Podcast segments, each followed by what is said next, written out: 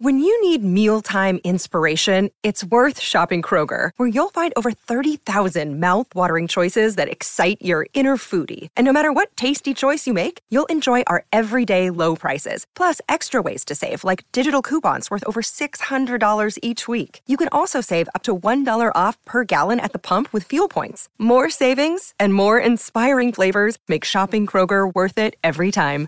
Kroger, fresh for everyone. Fuel restrictions apply. Great form by you hitting play on this podcast. Now, check out Same Racer, the brand new racing app for same race multi tips. Same Racer.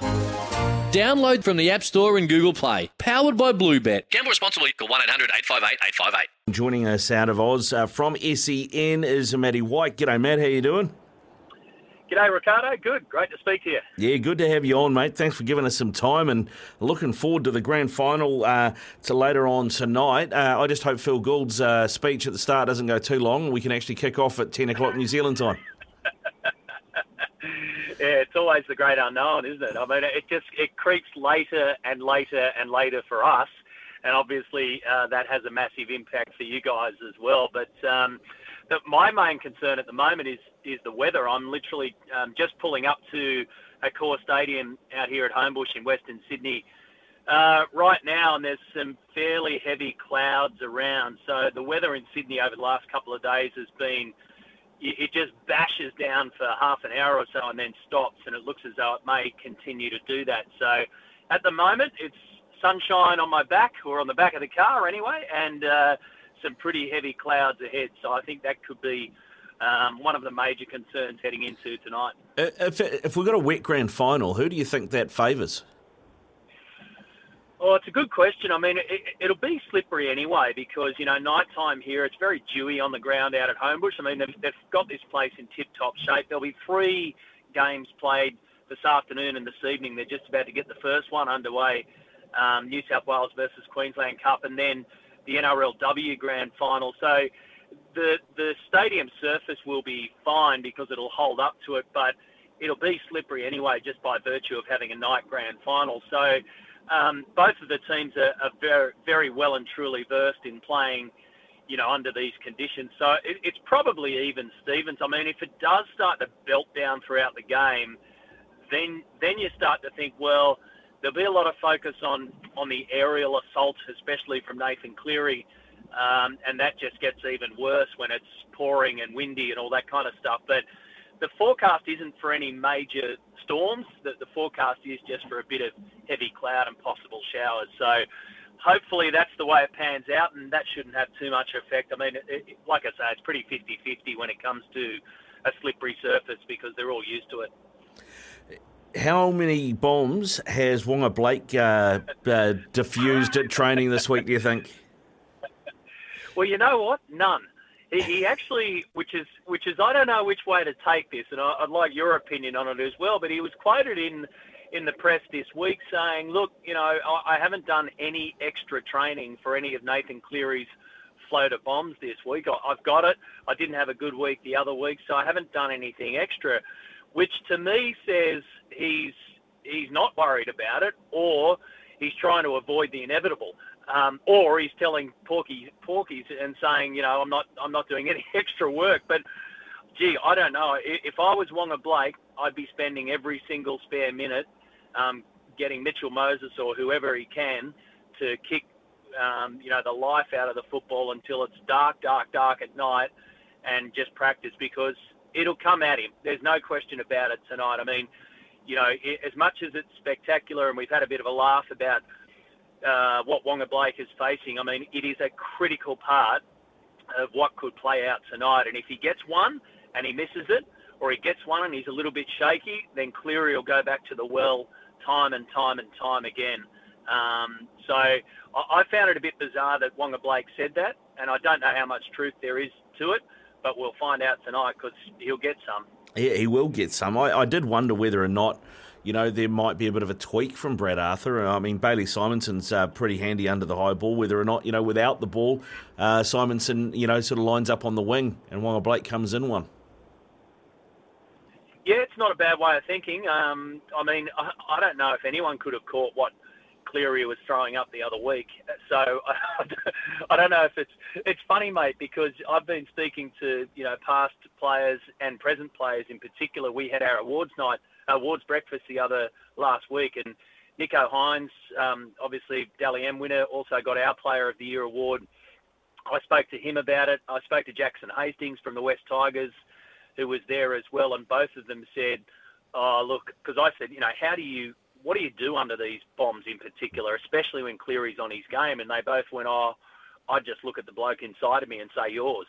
I, I, don't think I don't think there's any I don't think there's any real sort of um, you know, a desire from Bailey Simonsson. Even if Brad Arthur says, uh, mate, I'm just going to push you out a little bit wider, I'm sure he'd still look and say to Waqa, it's yours, mate. It's coming your way. I don't, I don't want anything to do with it. oh, that is outstanding. That is outstanding. Uh, here's another question for you, man. I, and I and I looked at this, scratched my head a wee bit. I, I saw the Dally M Awards come out, and I saw the Dally M Team of the Year, and I looked at the nominees for the Coach of the Year not one bloke with the Eels next to his name was in either. Um, Brad Arthur wasn't nominated. There was no Eels in the team of the year. How have they got to the grand final? By scratching and fighting their way through. I mean, they're, like a dog on lino. That's what they've been this year. They, they've really sort of, you know, when you when your pet dog comes screaming into the kitchen at 100 miles an hour and wants to turn left but goes straight ahead into the wall, that's kind of what their year's been. They, they've been scratching and fighting their way to, to make sure that they could be here. They never got a run on. They never really got, you know, any great momentum going. They knocked over the Panthers twice out of three times along the way. Um, but it's really been a fight for them to get here. And if you think back to 2009, when they came in off the back of Jarryd Hayne's extraordinary back end of the season and the finals run, they came into that grand final on a rocket ship with the great momentum, the great confidence, and Hayne was virtually untouchable. They come into this one like a prized fighter that's been bashed down so many times and dragged themselves off the ropes. And that goes both throughout the season in terms of games, but also what they've had to deal with off the field. Um, you know, they're always under the microscope. Mitchell Moses is much maligned. Brad Arthur's always copping it left, right, and centre. You know, players are being discussed at length when it comes to Parramatta. There's always some sort of drama going on at the club. So they have literally fought their way into this grand final. And I think, especially when you go back to 2009, I think this is a better this is a better path. It's not a cleaner or a prettier path that they've got into this GF, but it's probably better for them because they've had to cop the bruises and the whacks along the way, and now they're sort of battle ready, not battle weary, and they're also not under any false pretenses. So it's a good question. How on earth did they get there? Well, they made sure that they were there at the end. And funnily enough, in a nutshell, that's what they're going to have to do tonight. If they're not there in the 75th minute, if they haven't managed to hold down Penrith by then, then they're not going to be in the game. So a lot of what they've done this season is exactly what they're going to have to do this evening. It's going to be really interesting to see how this plays out, and I'm also interested to uh, talk about the lineups as well. We'll do that in a second, Matty. But uh, you know, one thing we have seen in the clashes between these two this season, and from Penrith, I think in general, is that they, as dominant as they've been, they've actually been slow starters in a lot of their games, right? So, I mean, yeah. you know, for Parra, it's it's coming out firing and trying to trying to get a lead, uh, and then and then being able to look after that lead. A hundred percent, and and I you know, we've been thinking about first try scorers and Clive Churchill's. Look, I think Penrith win the game, but I think Parramatta will get across the line first. And I've, I've, I, I tossed up between Will Penisini and Reed Mahoney to get across the line. I'm a hopeless tipper, mate, so don't follow me. But I do think that Parramatta will come out fast because you're right. You know, one of the things, if there is a bit of a chink in the armour in Penrith, is that they can – it's not complacency in the start, but they, they don't look to come out of the blocks at a million miles an hour. They're just not that team. I don't know whether that's by design or fault, but that's the way that they've been, and especially this year as well. So there have been times there where those first 40 minutes, you're thinking, okay, if I can get on top of Penrith here, then I'm still in the game because they've got the ability to go nuts when they need to. They've got the ability to put the foot down at any time but they've been holding off until the back 20 minutes, the last 20 minutes of each match. And I, I reckon that's what they'll do here this evening. I mean, I can't see Parramatta being overawed by the occasion. I can't see them crumbling early on, um, and I can see them coming out firing and possibly getting the first try. So I wouldn't be surprised at all if Parra have a slender lead at half time, but I also wouldn't be surprised if at the back end of the, the game, that's where Penrith start to turn the screws, and, and that's going to be that's going to be the kicker. I mean, I, you know, we don't know what Brad Arthur's game plan is, but you've got to think that he's saying to players, this is more than an 80-minute match because Penrith, the longer the game goes, the better it is for them. They play all night, these guys, and they'll get better as the game goes on. So that that's going to be one of their critical points for both teams. Does Parra can can Penrith or can does Penrith let Parra get away with it early and get too big a lead? Or do they stick to their game plan and, and Parra make sure that they're there at the back end? I reckon that's going to be you know the critical questions. Yeah, it's, good. it's, it's going to be really interesting to see how it plays out. What about? I mean, what we've seen on you know I'm looking at the uh, the lineups as they've been released by the clubs, and Api Koroisau is lining up at nine apparently for the Panthers. Although we have seen him come off the bench and Mitch Kenny start. Um, yeah. Another thing that they did when they were behind against Souths is they took Moses Leota off and they ran two rakes. You know, they had Mitch Kenny and um, and Api Koroisau there at the same time to try and speed the ball up. I don't know if they can get away with that with the size of the forward pack Parra have got, particularly through the middle. Yeah, true. And and the luxury that Ivan Cleary's got there is that you know Mitch Kenny stays on, so it's not a it's not a take one off and put one on scenario for for the hooker role there. He can bring Api Koroisau. Traditionally, Api Koroisau's played 60 out of the 80 minutes. So sort of the 19, 20 minute mark is when he is injected. But then for Ivan to be able to leave um, Mitch Kenny on and just continue that mountain of work and close up the middle, that's where the that's where the real secret to their success is. They open up the middle by bringing Koroisau on because he's so fresh and he's so zippy, and he's always looking for a hole here or there and backing himself. Yet you keep Kenny on, and he closes a lot of that middle with the amount of work that he does and around the ruck as well. So I I know that he's named Koroisau in the number nine again and Kenny at 14, but I'd I'd totally expect Kenny to start the match and Api Koroisau to come off the bench. Uh, and again, that points to that back end of the game. I mean, you know, if, if Api Koroisau's exhausted at the 80th minute, it doesn't do anyone any favours. For Penrith, if he's if he's still got that zip in his legs and all that kind of stuff because he's only into his 60th minute of the game, then that serves the purpose. So I can't see Cleary going too far away from that tonight. And uh, what did you make of Nathan Brown uh, being brought back from the wilderness for Parra to sit on the bench? Well, you make big calls in big games, don't you? And mm. Brad Arthur's done that. And so many times throughout the history of you know sport and especially this game, those moves can go one of two ways. you're a genius or you're a flop. And Brad Arthur will be hoping it's the the previous, you know, not the latter. So, look, he's made the call. Um, the the talk was that Nathan Brown had fallen out with Brad Arthur. He had a broken thumb. He hasn't played for three months, and he played um, a bit of New South Wales Cup. In fact, his last game in New South Wales Cup was a one point win, I think, against Penrith. So Nathan Brown's been there and ready to go. The, the, the real question was around Jake Arthur. I mean, a lot of my listeners, Ricardo, throughout the week will text in and say, what on earth's Jake Arthur doing there? You know, Bryce Cartwright needs to be in there on the bench.